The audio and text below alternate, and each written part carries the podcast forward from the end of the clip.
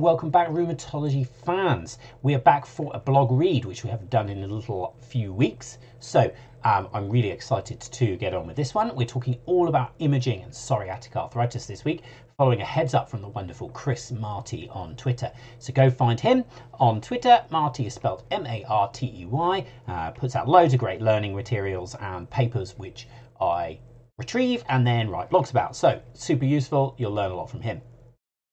This paper uh, discusses psoriatic arthritis in great detail and really fascinating. I've pulled out what I believe to be the salient points for this blog, so listen on for that.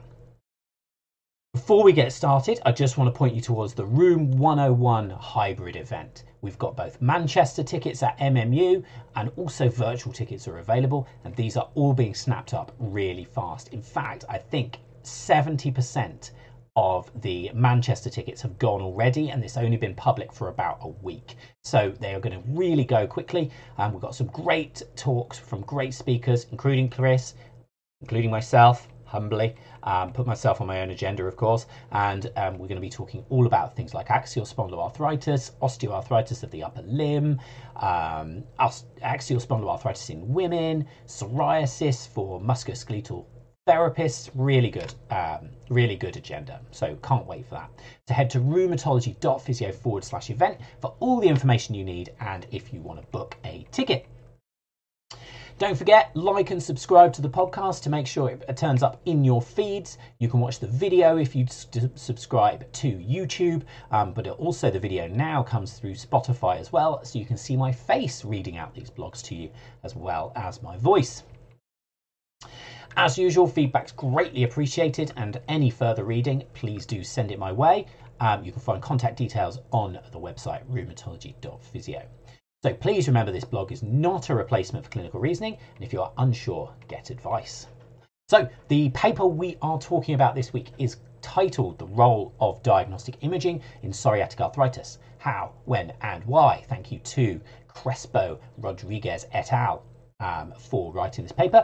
Full access, it is open access, so there's a link on my website um, in the blog and also in the show notes if you're watching on a podcast player or listening on a podcast player. So, introduction. Psoriatic arthritis, or PSA, falls under the umbrella term of spondyloarthritis. It is very common in those with psoriasis, with up to 30% of those people developing an associated inflammatory arthritis. Of course, other types of arthritis can still occur in this group, and understanding differential diagnosis is very important. I do have more resources available on the website. If you type psoriatic into the search, part of my website, then you will find a few blogs on there as well, giving you some more detail. But of course, the paper goes has a great overview as well of PSA, and I would definitely set aside some time to read it. I'm going to point out what I think are the important parts regarding imaging for those of us outside of rheumatology departments in MSK clinics and the like. So, x rays, we'll start there. X rays can be useful in psoriatic arthritis. Imaging of the hands and feet may reveal erosions and coexisting new bone formation.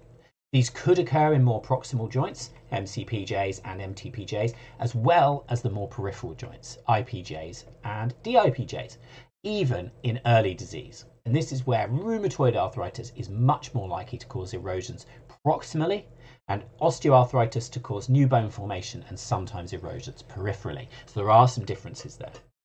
Axially, similar changes occur to that of ankylosing spondylitis or radiographic axial spondyloarthritis, things like sclerosis, erosions, and fusion of the SIJs, and syndesmophytes in the spine. Both SIJs can be affected, but unilateral findings are suggestive of PSA, psoriatic arthritis. Not all people with psoriatic arthritis will go on to develop structural changes, and it is less common in early disease. Couple that with a necessary radiation dose from x rays, and it does make x rays drop down the list of priorities outside the rheumatology clinic. It may play a role in some clinics with immediate access to radiographs compared to long waits for other modalities or rheumatology itself. Be especially considerate with your younger patients. MRIs. I would utilize axial MRI in the same way as I do for all axial spondyloarthritis presentations by requesting spondyloarthritis protocol sequences when appropriate. I have again written a blog in detail on use of MRI for axial spondyloarthritis. Just type MRI into the search fun- function of the um, website and that will come up for you. It is also possible to use MRI peripherally, and it might be a good option if there are lots of areas involved in the hand or the foot, for example, multiple digit dactylitis. This would visualize soft tissue inflammation such as synovitis, enthesitis, and tenosynovitis, as well as um, bone marrow edema. But do be aware these findings aren't specific to psoriatic arthritis.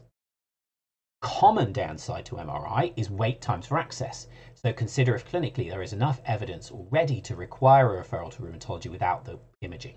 This is less of a concern when waiting times are minimal. Ultrasound. Ultrasound scanning. Ultrasound scanning is quick and often easy access and potentially available in the musculoskeletal clinic in which you are working.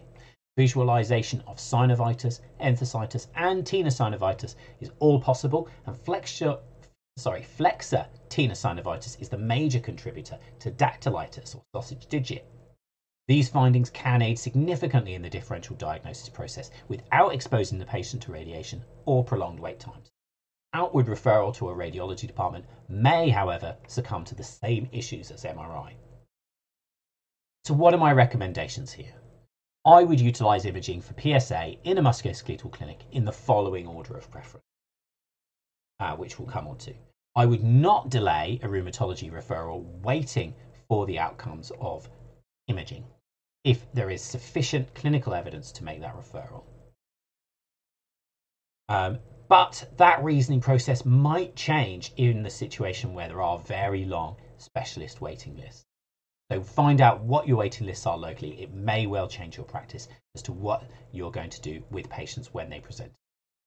So, in order of preference, most likely I would like to use ultrasound, especially if available immediately in the clinic or often recur, referred to as point of care ultrasound.